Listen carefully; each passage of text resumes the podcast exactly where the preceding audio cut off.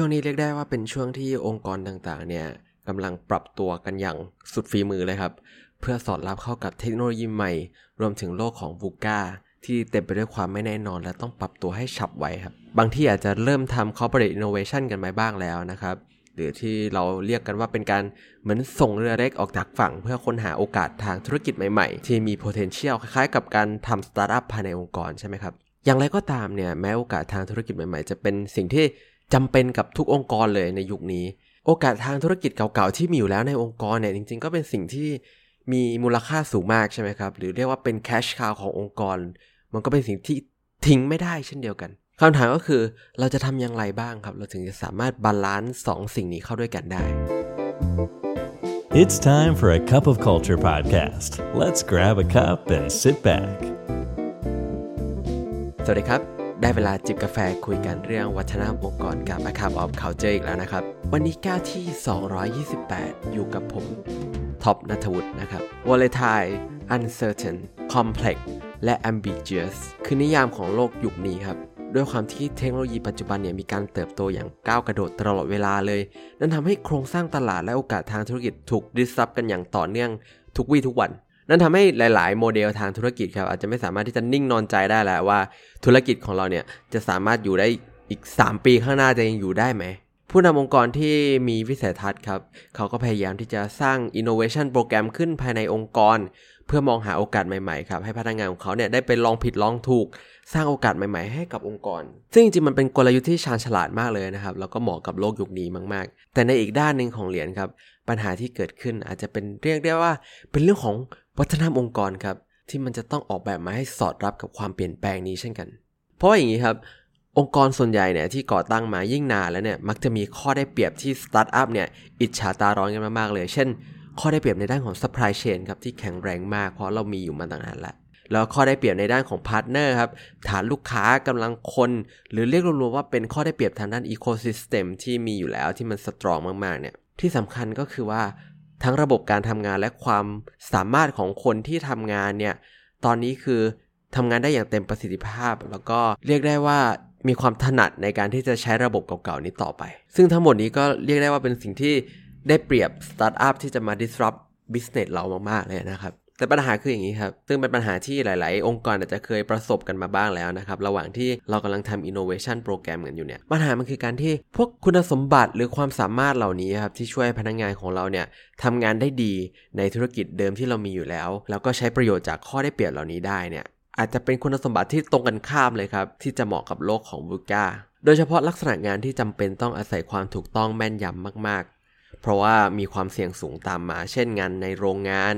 หรืองานที่เกี่ยวข้องกับการเงินนะครับ ความละเอียดและความเป๊ะความเป็นระเบียบเนี่ยมันจะเป็นคุณสมบัติที่ทำให้ลูกค้าเนี่ยเลือกที่จะไว้วางใจเรา แต่เมื่อเราพยายามส่งเสริม innovation ครับผ่านการฝึกให้พนักงานคิดไวทำไวหรือมีความ agile มากขึ้นเนี่ยมันอาจจะส่งผลเสียต่อธุรกิจหลักของเราด้วย โดยเฉพาะในเรื่องของภาพลักษณ์ขององค์กรครับว่าเอ้ยมันจะไว้ใจได้เหมือนเดิมหรือเปล่า นั่นครับคือความท้าทายหลักของการที่ องค์กรใดองค์กรหนึ่งเนี่ยจะปรับเข้าสู่โลกของ VUCA ได้โดย ในมิติของด้านคนนี่แหละ โจทย์ของเราคือการที่เราจะพัฒนาคนของเรายังไงครับ ให้เขาทั้งเก่งในธุรกิจเดิม แล้วในขณะเดียวกันคือเป็น innovator ที่สร้างธุรกิจใหม่ๆให้กับองค์กรได้ด้วยพอพูดถึงประเด็นนี้ครับมันมีหนังสือ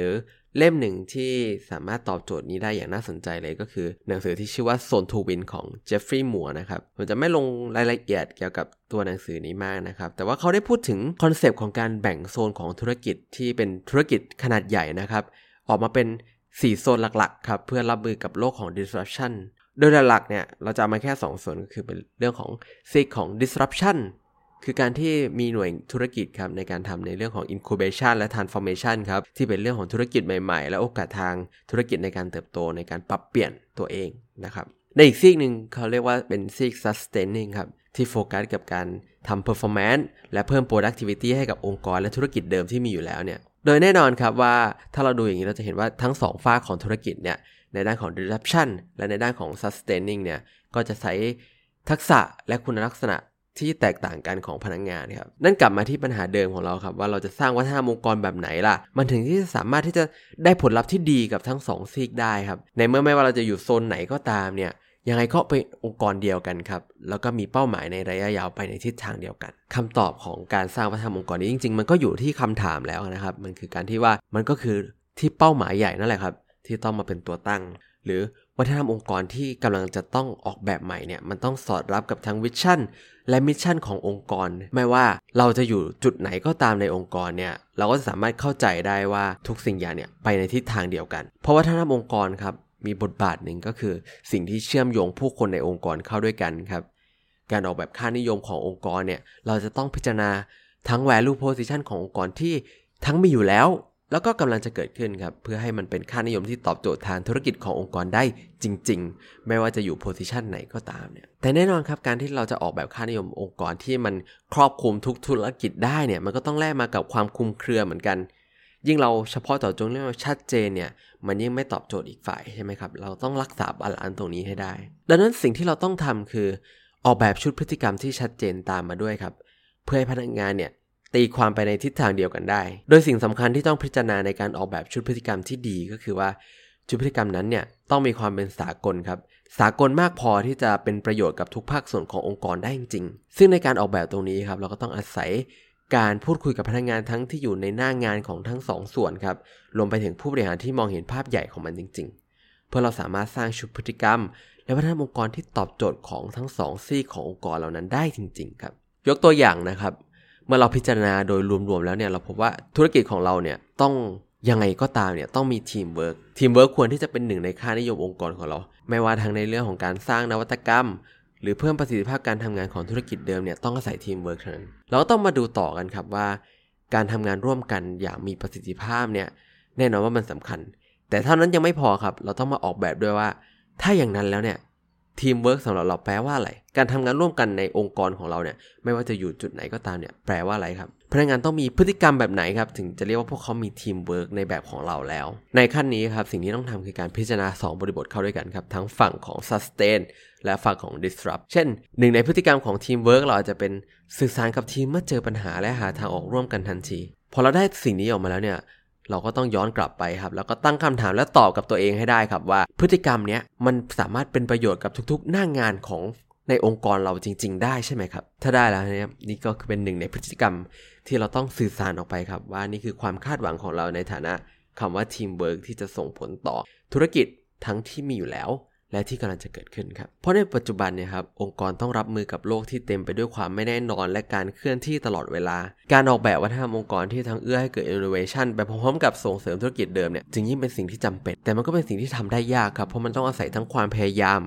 และความจริงจังจากทุกๆ stakeholder ขององค์กรเลย และการออกแบบตัวนี้มันต้องอาศัยทั้งความเข้าใจในตัวองค์กร และเป้าหมายในระยะยาวอย่างดีครับ และสำหรับใครที่กำลังมองหาแนวทางตั้งต้นครับว่าวัฒนธรรมองค์กรแบบไหนเนี่ยมันจะช่วยองค์กรเติบโตได้ดีในโลกที่เต็มไปด้วยความไม่แน่นอนเหล่านี้ หรือโลกของ f u g a World ที่ผ่านมาครับทางเพจอะครับ of Culture เราก็เคยมีพูดถึงเรื่องนี้กันไปบ้างแล้วนะครับโดยเฉพาะจาก ฝั่งของคุณปุ๊บนะครับ โดยทุกท่านสามารถไปฟังเพิ่มเติม หรืออ่านบทความของเราได้นะครับที่เพจ a c a p of Culture นะครับ สุดท้ายนี้นะครับอย่าลืมครับว่าไม่ว่าตั้งใจหรือไม่ก็ตามเนี่ยวัฒนธรรมองค์กรก็จะเกิดขึ้นอยู่ดีครับทำไมเราไม่มาตั้งใจสร้างวัฒนธรรมองค์กรในแบบที่เราอยากให้เป็นกันล่ะครับสำหรับวันนี้กาแฟหมดแก้วแล้วนะครับ พบกันใหม่ในครั้งหน้า สวัสดีครับ And that's today's Cup of Culture. See you again next time.